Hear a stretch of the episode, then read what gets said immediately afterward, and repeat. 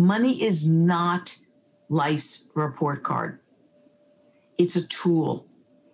And you want the tools to work for you. And you never want to confuse net worth with self worth. Welcome to the Millennials and Money podcast, the podcast dedicated to encourage millennials to continue to make wise decisions with their money. We find some of the best ways to learn is through stories. So each week, your host and wealth advisor, Peyton Boyer, invites a millennial guest on the show to share their money story. Thanks for tuning in and enjoy the show. Hello, guys. I'm here today with a very special guest. I'm here with Neale Godfrey. And you guys know normally I start the show by telling how I how I know my guests because they're all from my natural market.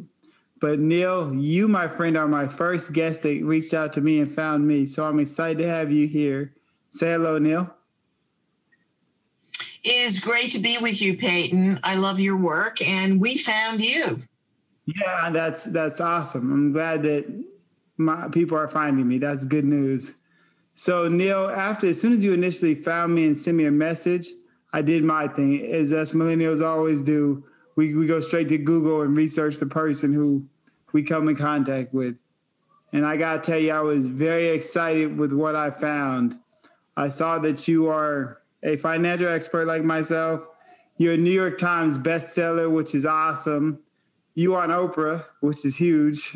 you know, once you once you've been on Oprah, you've you've reached that creme de la creme, and and you know, you you talked, you made your kind of claim to fame by talking to kids about money, which is really cool because the kids that you're talking to is, is us, was us. We are we are those millennials and now we're adults and we're learning through the same things that you went through. So I'm sure you have tons of insight that you can share with us and help us go along the right path. So why don't you start by saying hello, Neale, and introducing yourself a little better than I did? No, Payne, it's great to be with you. And um, as you said, I like to work with the multi generations to encourage you guys to take charge of your financial lives. So I went on my own journey. Um, do you want me to talk a little bit about that and how I came to this? So, so before we go there, let's talk about how you found us, how you found us at Millennials and Money. Um, I found you through my chief marketing officer who was going through LinkedIn and searching for people who shared my passion to educate the next generation about money and to empower people to take charge of their financial lives. And Peyton, you popped up, and it was wonderful to find somebody who also shared that passion to empower people. And here we are. So we're excited. Yeah, I think it's a great fit, man. I'm just so excited. Normally, I start the show by just asking people, you know, I find people's general mindset around money and their concepts around money. Um, they, they're formed at a young age. Of course, they can always change, but that's where those initial seeds get planted. So before we go to your story, why don't we talk about what money was like for you and your household as you were growing up when you were a child? Well, it's interesting actually that you said that, Peyton, because um, when I was a small child, um, my family had relatively a lot of money. And then um, when I was about 15 years old, my father was in a very serious car accident and actually lost his business and lost everything. And the family was bankrupted. So I went to work at age 16 and have been working ever since. So I put myself through college. Um, and I've been, you know, supporting myself since age 16. So, what was interesting was having the ability to know what it was like to have money and know what it was like to then have nothing. And it was okay. So we all went to work and we all took care of ourselves. And so it's more fun to have money, Peyton, but as long as you're sufficient and you know that you can handle yourself, that's what's really important. So I know that I can, and I've taken my, you know, care of myself for the last 60 years and raised my children to be self sufficient too. That's awesome. So you're from a different time than us, the majority of our listeners. And I, I don't know, but I'm assuming at 16, being a woman in our country at those times, it probably was pretty tough to find a job. What was it like getting work at 16 as a woman? And that that had to be what the 70s was it the well, 70s? It's yeah, it was the 70s, and it's very interesting that you said that because um, in my day, women were supposed to have what we called pink collar jobs. They could be nurses, they could be teachers, they could be secretaries, but they were never the ones who were going to be in the forefront, really being the doctors, being the principals of the school, or even being the executives in corporations. So even though my mother didn't raise me to do that, to take a back seat, she basically said, You can do anything you want, just go be the smartest person in the room. So I always knew I had to be the smartest person in the room. And then when I was presented with opportunities, I just said, Why not? I mean, Chase Manhattan Bank in 1972 decided it would have an experiment and hire a few women to become executives. What I later found out is that the experiment was supposed to fail to show that women should not be in banking, but didn't work out that way. um, it was, you know, a success, obviously, and that's how I started my career. That that's awesome. So let's let's go there. What was that like? The experiment that was supposed to fail, and I'm assuming that you're one of the reasons why it succeeded. So what was that journey like? Well, I never looked at myself as a pioneer. I just looked at myself as being out there doing it and I had to go do it. And I wanted to do it and I wanted to learn. So this is interesting. When I was hired, I was hired at the same rate that the men in my training class were. Now, remember, it's 1972, so we were paid $11,000 a year. Just go with me on that, Peyton. that was, was a good those days. I know, like, what? But after two weeks of working there, I was called into the head of personnel, which was human resources. And she said, You're a woman, you're taking the job of a man. We're going to reduce your salary to $6,500 a year. Wow. So they, re- they reduced ima- my salary. I can't imagine that being legal it was legal in those days. Obviously, it's not now, but we had to break the ground for the rest of you to follow us. Um, so, what happened was is that I said, "What do I have to do to earn the same amount that the men are?" And she said, uh, "Graduate first in the credit training program." And I said, "Okay." So I I did. I graduated first. Um, and I went back to her and I said, ta da, I graduated first. Um, and I said, I'm looking forward to being brought up to the same salary. And she said, Well, who told you that? And I said, uh, You did. And she said, No, you're taking the job of a man. You're a woman. You don't belong here. You'll never earn what the men are earning because you're taking their jobs. So, if you extrapolate with bonuses and salary and now my pension from Chase, it's cost me $2 million not to be paid what the men were being paid. Oh my gosh. Isn't that crazy? so we opened up you know, the first ones of us that were in there to show them that it could work and that we could be as talented um, as the men and be as productive. Uh, it took us to sort of open the ways. We didn't even have the words affirmative action. That didn't exist in the 1970s. That didn't come in until the 80s. We didn't have the words for equality. The Fair Credit Act, Peyton, had not been enacted until 1974. That meant women could not get credit with their own signature. Oh my God. I could not get my own credit card. My first credit card had my husband's name on it, who had no credit because he was a law student. I was an executive, and my credit card had his name on it with a permission slip from him for me to use my own money. Can't believe that. That's stuff you guys can't even imagine, right? That's right. I really can't. So those so, were the days, and it's not that long ago. I mean, you know, I'm way older than you are, but I'm not.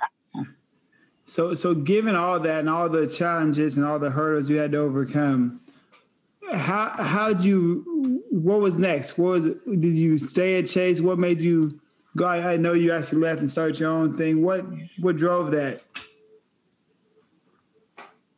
Well, I loved my time at Chase.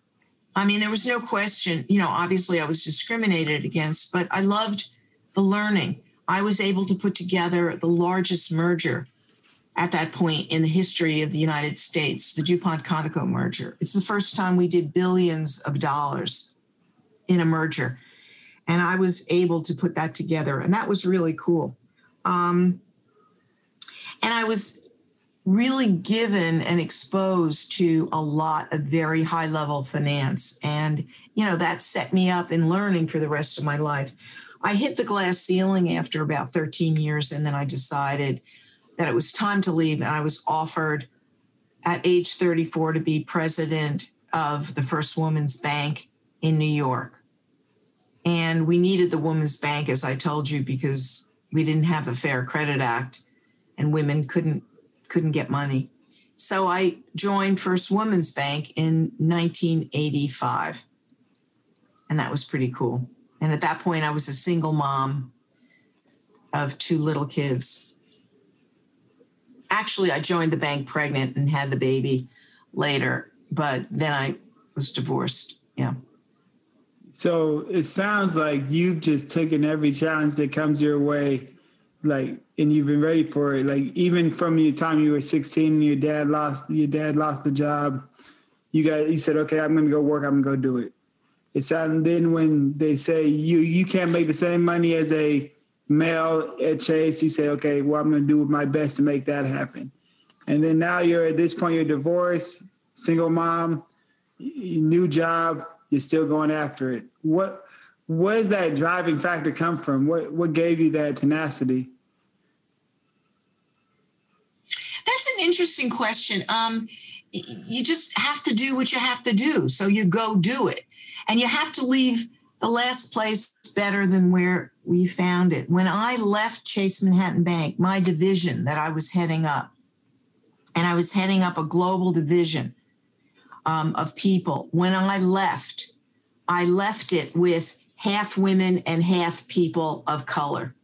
Wow. That was unknown to Chase Manhattan Bank at that point. And I left it way better than when I found it. And I didn't make a stink about it. I just did it. It was my division and I could hire who I wanted. And my division was per capita the most profitable per head and also eh, audit wise the cleanest. We were a profit group within Chase and it was stellar. And that's how I left it. So that was that was pretty cool. That is cool. Let's talk about uh, so, first yeah. first first women's bank. First women's, yeah.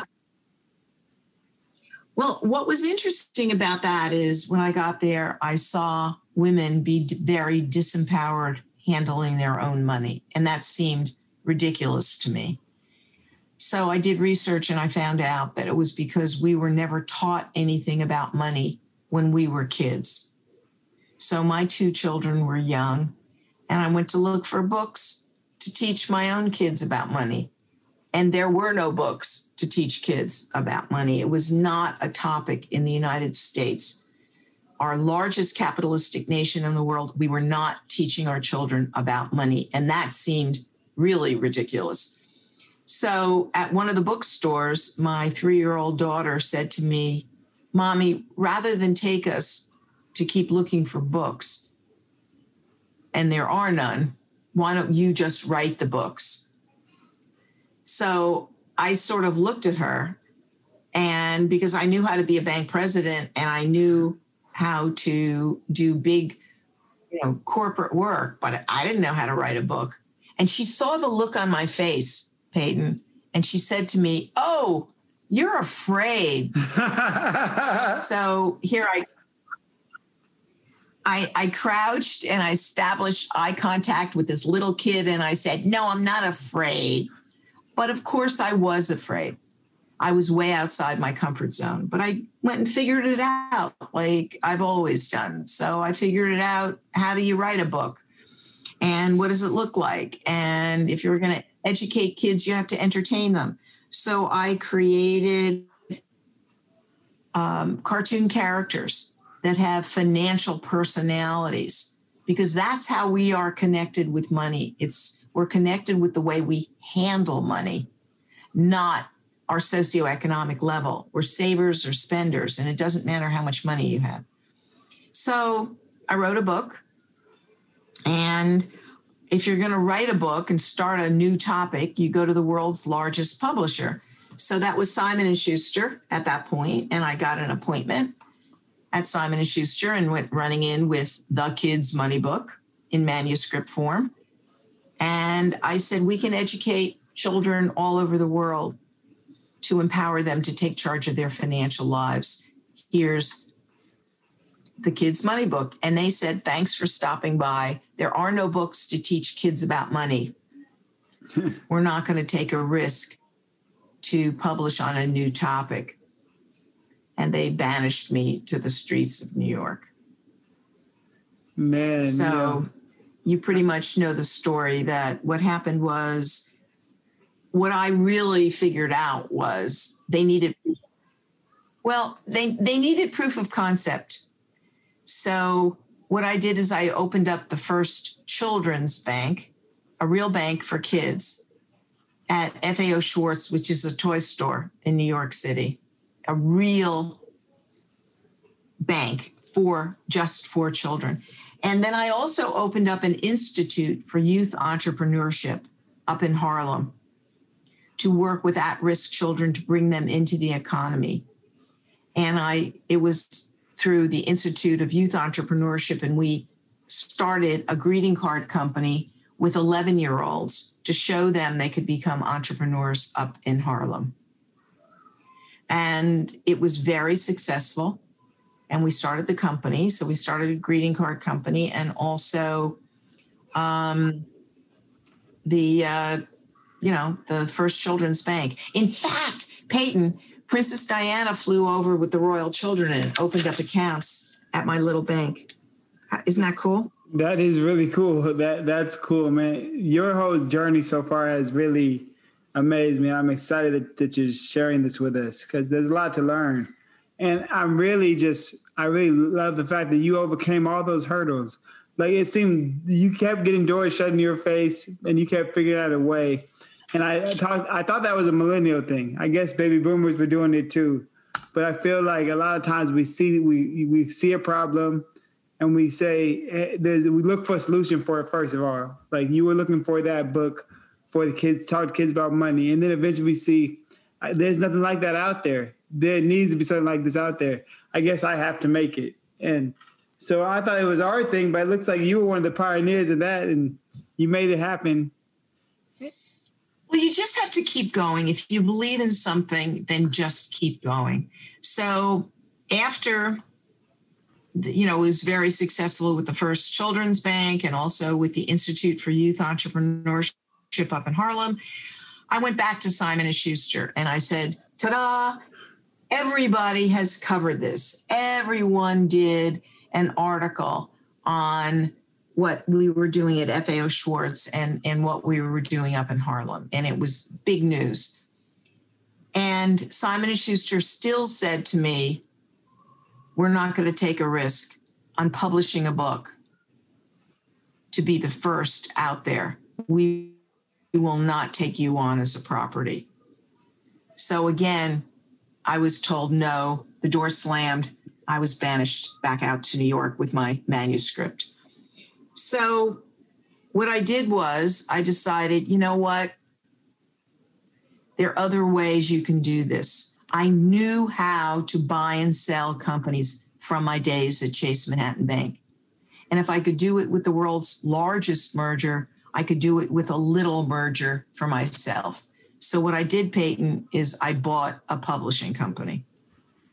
So I bought a division of Macmillan called Checkerboard Press.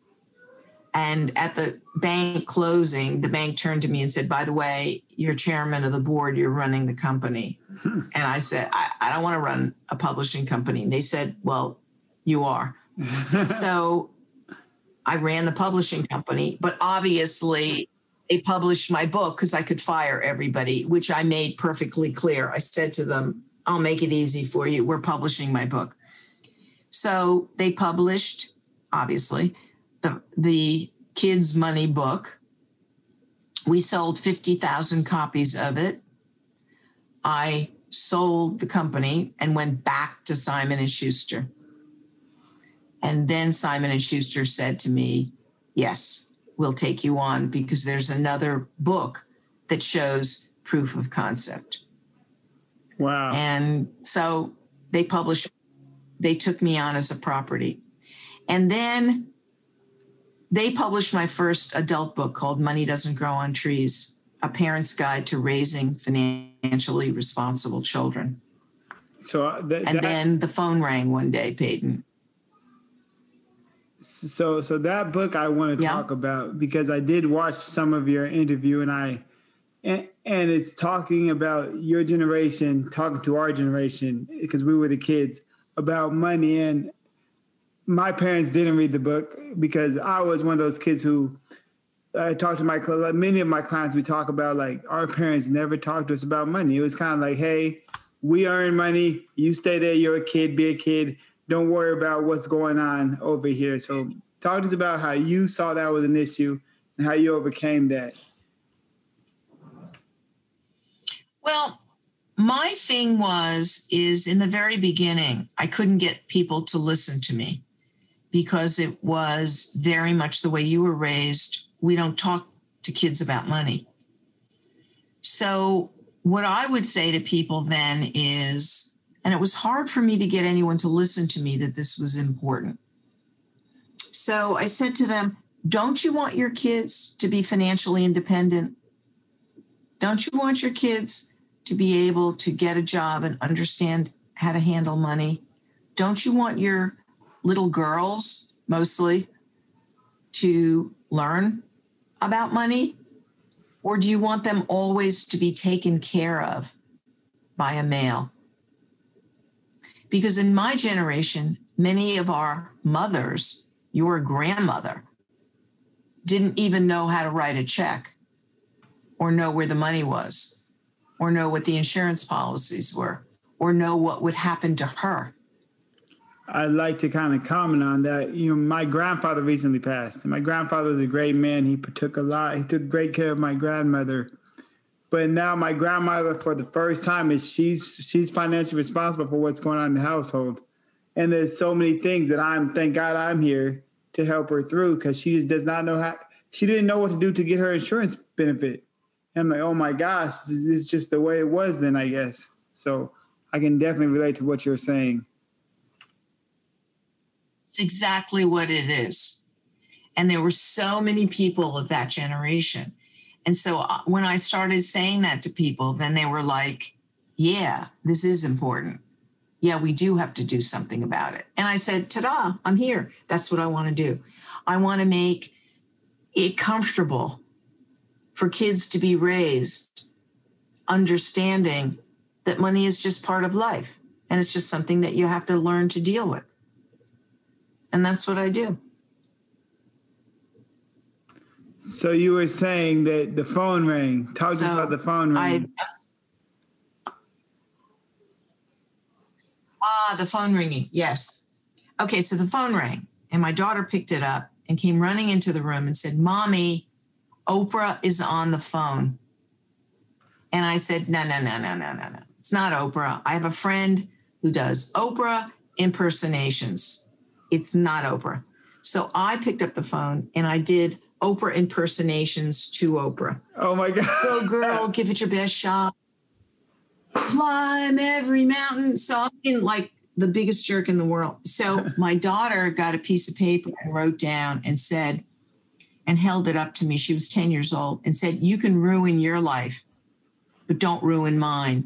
It's Oprah. Cut it out. So I was quiet on the phone and I thought, Oh man.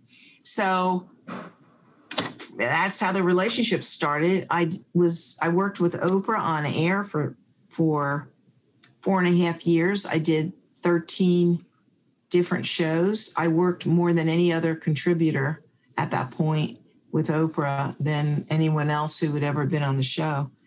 And um, that book hit number one on the New York Times bestseller list. It sold millions of copies because of Oprah. That's amazing. So for me, yeah, it was pretty cool because for me, I didn't have to keep explaining to people why it was important. People understood why it was important. So let's talk about the impact your book has had. Now that your children are adults, I'm sure, sure they're not the only children you know who read it, but how are your kids? How, how, how have they developed and how have they done for themselves? Well, it's interesting because both my children are entrepreneurs. My son is a social entrepreneur. He's put together 33,000 Indian families who are growing organic cotton in India.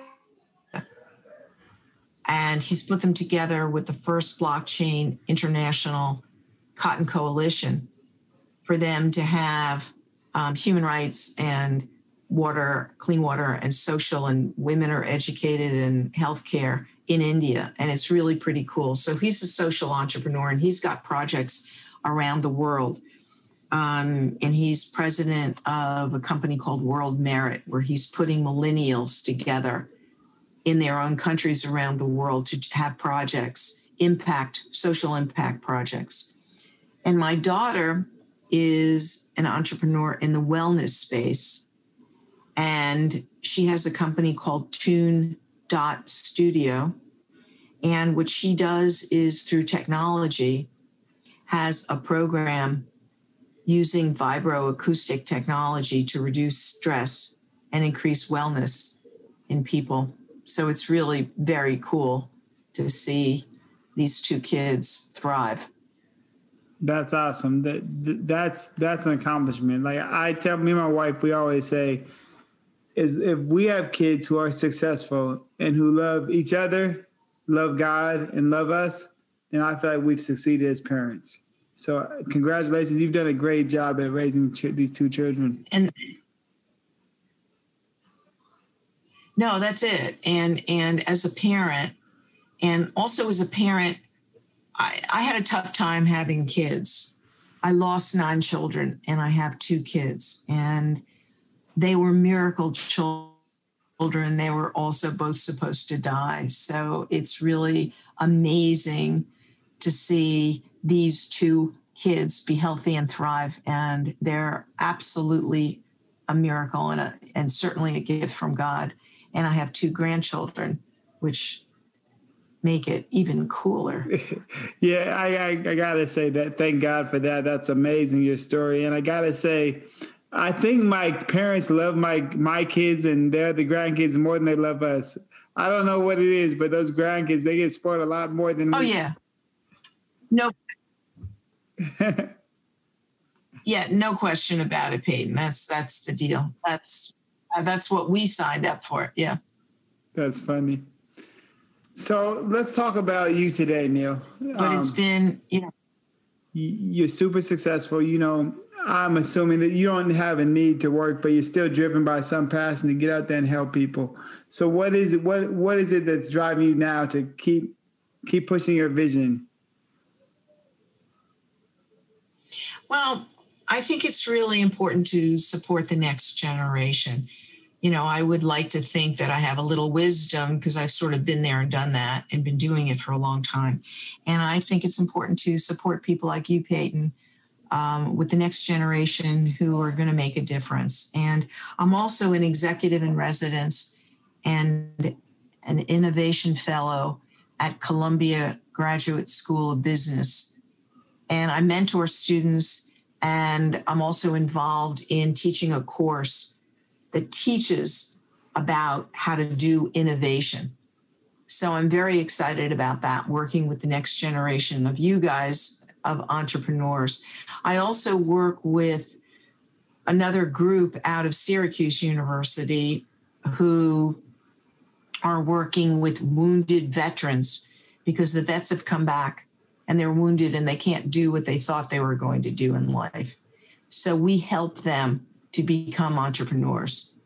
So that's another program that I work with millennials on helping them to direct their lives. I and love, i just came out with my new book. I love all the stuff yeah. you're doing. I so love. I just I love. well, I think we have to keep going, and um, the you know, I mean, we've got the next generation to take care of, and we're we're parents and grandparents, and it's our responsibility. So my new book is called "Be Money Smart in Tough Times for Parents and Grandparents," and your audience can find it on Amazon. It'll be up there soon, and it's to help all of you with the next generation of kids of any age. That, that's great. We'll leave a link to your to your book, uh, the, the, new book on in the show notes, so people can go see it and find it easily. So, one thing I've learned one thing I've learned is millennials. It's it's hard to think that we don't know it all. A lot of times we think we know it all and we've seen it all, and we think that you guys are kind of stuck in the '70s and the '80s, and you guys can't tell us things that we can learn from. But I've learned, you know, my business partner, he's a he's a baby boomer and I've learned sometimes I just got to shut up and listen and realize he's where I like to be. He, he started the firm. Let me see what I can learn from him and stop thinking I know it all. So, what are some things you can tell us that we can use to benefit ourselves? Is what, what I'm 34. I'm about the age you were when you started at um, at Chase. So, what are some things you can share with us? I like your advice of shut up and listen. I think what's interesting is that um, I'm going to quote you, Peyton, because I think shut up and listen. The fact of the matter is that every generation thinks they're smarter than the generation before. My generation thought that, you know, my parents were ridiculous and they didn't know anything and they were dinosaurs and we were the smart ones. What's different in this world is the delivery system of the information. The truth is, the information's not different. It's just the way you deliver it. It's the digital world, it's that connectivity, which is great. And that's wonderful. And we can learn from you, but you guys can also learn from us. Um, you know, Bitcoin and all this, this is like, wow, this is really new. Well, it's fiat currency. All currency is fiat. We've all decided to accept dollars and say you know these little pieces green pieces of paper have value because a bunch of people got together and said that they did well back you know after the cavemen you know they used pine cones and dog's teeth and and um, rocks as fiat currency and shells okay well not much has changed so if you want to call it bitcoin that's great because a bunch of people got together and said that it has value. It's just a way of delivering it because now we have the internet and we can have digital currency. Just it's just a different way of delivering what we've always had. So it's not so new and different. the different part is the delivery. But we always communicated. Cavemen communicated with each other. Cavemen wrote things on the wall that's a form of communication that they were communicating to other people who are going to come by. They told their story. It's just right now we tell our story differently. And your children's children will be telling their story differently. We're going to be mentally connected with each other. We will, you know, there's not going to be anything like a plastic card. We're going to be using, you know, our retina or some other scanning tool. Um, that's going to be our credit card That's going to be the imprint for money and who we are. But it doesn't matter. So we do have a lot to learn from each other. We can learn the technology. We can learn more of the you know the way the world is connected from you guys. You just need to have patience because we don't navigate as fast as you do. We don't click as fast as you do. And you guys can learn from us too. So we both have to shut up and listen. I like that. I like that idea. Is just because I, I, gotta tell you, I'm living proof. I'm someone who can be, or who could have been in the past, very contentious and think I know it all, and and I and I just try to always think my way was the best when I'm talking to this um, to my partner, and thank God for his patience because I realized this guy has built a successful practice, and he's giving me all this insight. Why don't I shut up and listen? So that we're, we have to we're gonna have to coin that term, shut up and listen so you you were an expert. Yeah. You were you're an expert of communicating money with children, and us baby boomers, we have kids now. My, I'm sorry, us millennials, we have kids now. My uh, oldest daughter is she's she's 13 years old. She's a she's a teenager, and my youngest is four. And they're different. They're different age groups, but I know they need to start understanding the value of money because I, I I know they can't just think they can buy whatever they want and they think it's endless. And these are two different ages. This is 13 and a four year old. How would you first start communicating money with a 13 year old, and then let's go to the four year old? With a 13 year old, you have to start teaching the concept of finite. This is the amount of money that you have to spend, and you have to learn to budget it. I want them to earn their money also. So I want her to also have jobs around the house where she can earn money.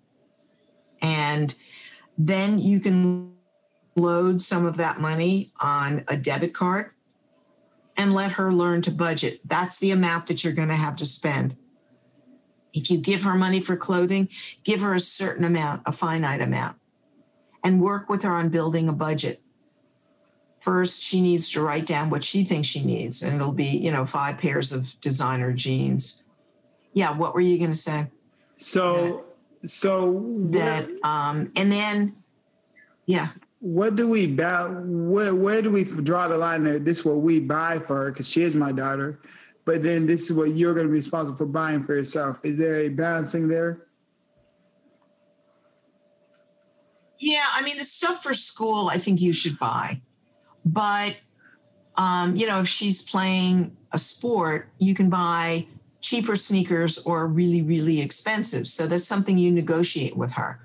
You'll buy the medium pair of sneakers, the cost, and let her then pitch in her own money or earn the money for the more expensive.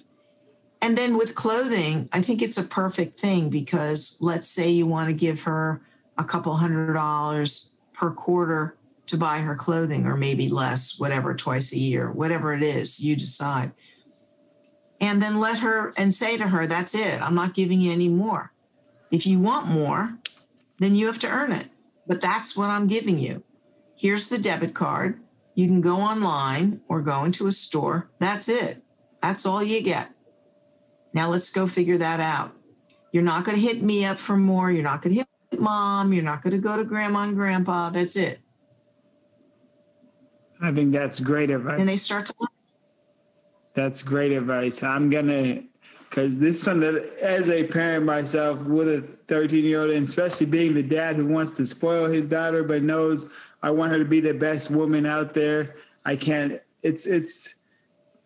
Thank God my wife is. She doesn't want to spoil my. I, sometimes I feel like my wife hates her, but but no, I'm just kidding. She. I think that I think 13 is that age where they kind of bump heads a little bit. Well, if you both read the book and agree on things, because I have a whole section on there in Be Money Smart in tough times for uh, for you to look at teenagers too. So the big thing is for the two of you to be on the same page, and then you can set the rules because you don't want to undermine each other. You know, mom said no, and then you don't want dad handing here's another 20 don't tell your mother you don't want to get into that I like that advice. So let's go with the four year old now. What about this little guy? Well, the little guy, what you have to do is connect. the natural consequences of money. The only way you get money is to earn it. It's not that you nag, it's not that you say, I want something. He understands when you walk into a store or go online, you can buy things. But the only way you get that money is to earn it. So get him started on a little allowance system. He has to do some small chores, and you're teaching him the way a household works. You know, he can take the napkins out to the table. He can put the napkins in recycling. He can separate the whites and the colors on the um, laundry, teach him how to do that. He can dust, he can do little chores. And then when they're doing that, then you pay him. And I like you to pay his age per week. So he earns, you know, his age per week. And then get four clear plastic jars and divide the money. 10% goes to charity right off the top. You have to teach these kids that you need to give to people who are not as lucky as they are. And then you divide the money up. The next third of the mm-hmm. money, 30%, goes to quick cash or instant gratification. He works hard. He can buy something, you know, that doesn't cost very much right away. Let's say you're in the grocery store and, you know, kids always find something okay, you can buy that if you have enough quick cash. And then another third goes to medium term. So he's pushing off instant gratification to save a couple of weeks to get something even larger. And the last jar is the third is long term savings. Eventually, that's going to be for college. Now, does you know a three year old understand the concept of long term savings? No. Does a 10 year old understand the concept of long term savings? No. Do the adults in America understand the concept of long term savings? No. So let's start teaching them when they're little that you don't get all your money. Just the way it works.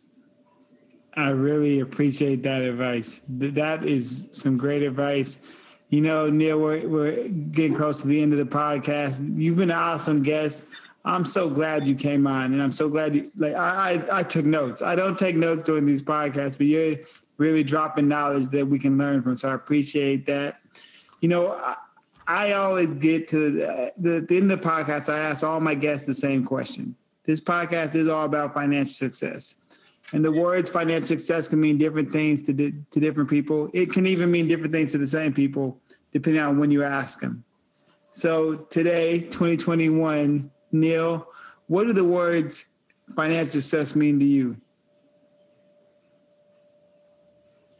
For me, it means financial security that you don't have to wake up in the middle of the night in a cold sweat, wondering how you're going to take care of your loved ones, so that you truly live below your means. You have that ability to have money be a healthy part of your life, not the stress part of your life. Most marriages are broken up because of money issues. Most people have self esteem issues because of money issues. Money is not life's report card, it's a tool. And you want the tools to work for you. And you never want to confuse net worth with self worth. And that's what I would say about what success is. That was awesome. And I, am going to quote you now. You never want to confuse net worth with self worth. I'm definitely going to use that one, Neale. Thank you so much for being a guest on the show today. Right, thank you. I've loved thank having you, you on. God bless. Congratulations, guys. You've officially made it to the disclosure portion of the show. I'm an investment advisor representative of securities offered through Berthel Fisher and Company, Financial Services, Inc. BFCFS member FINRA SIPC. Holmes Financial is independent of BFCFS. Thanks and have a blessed week.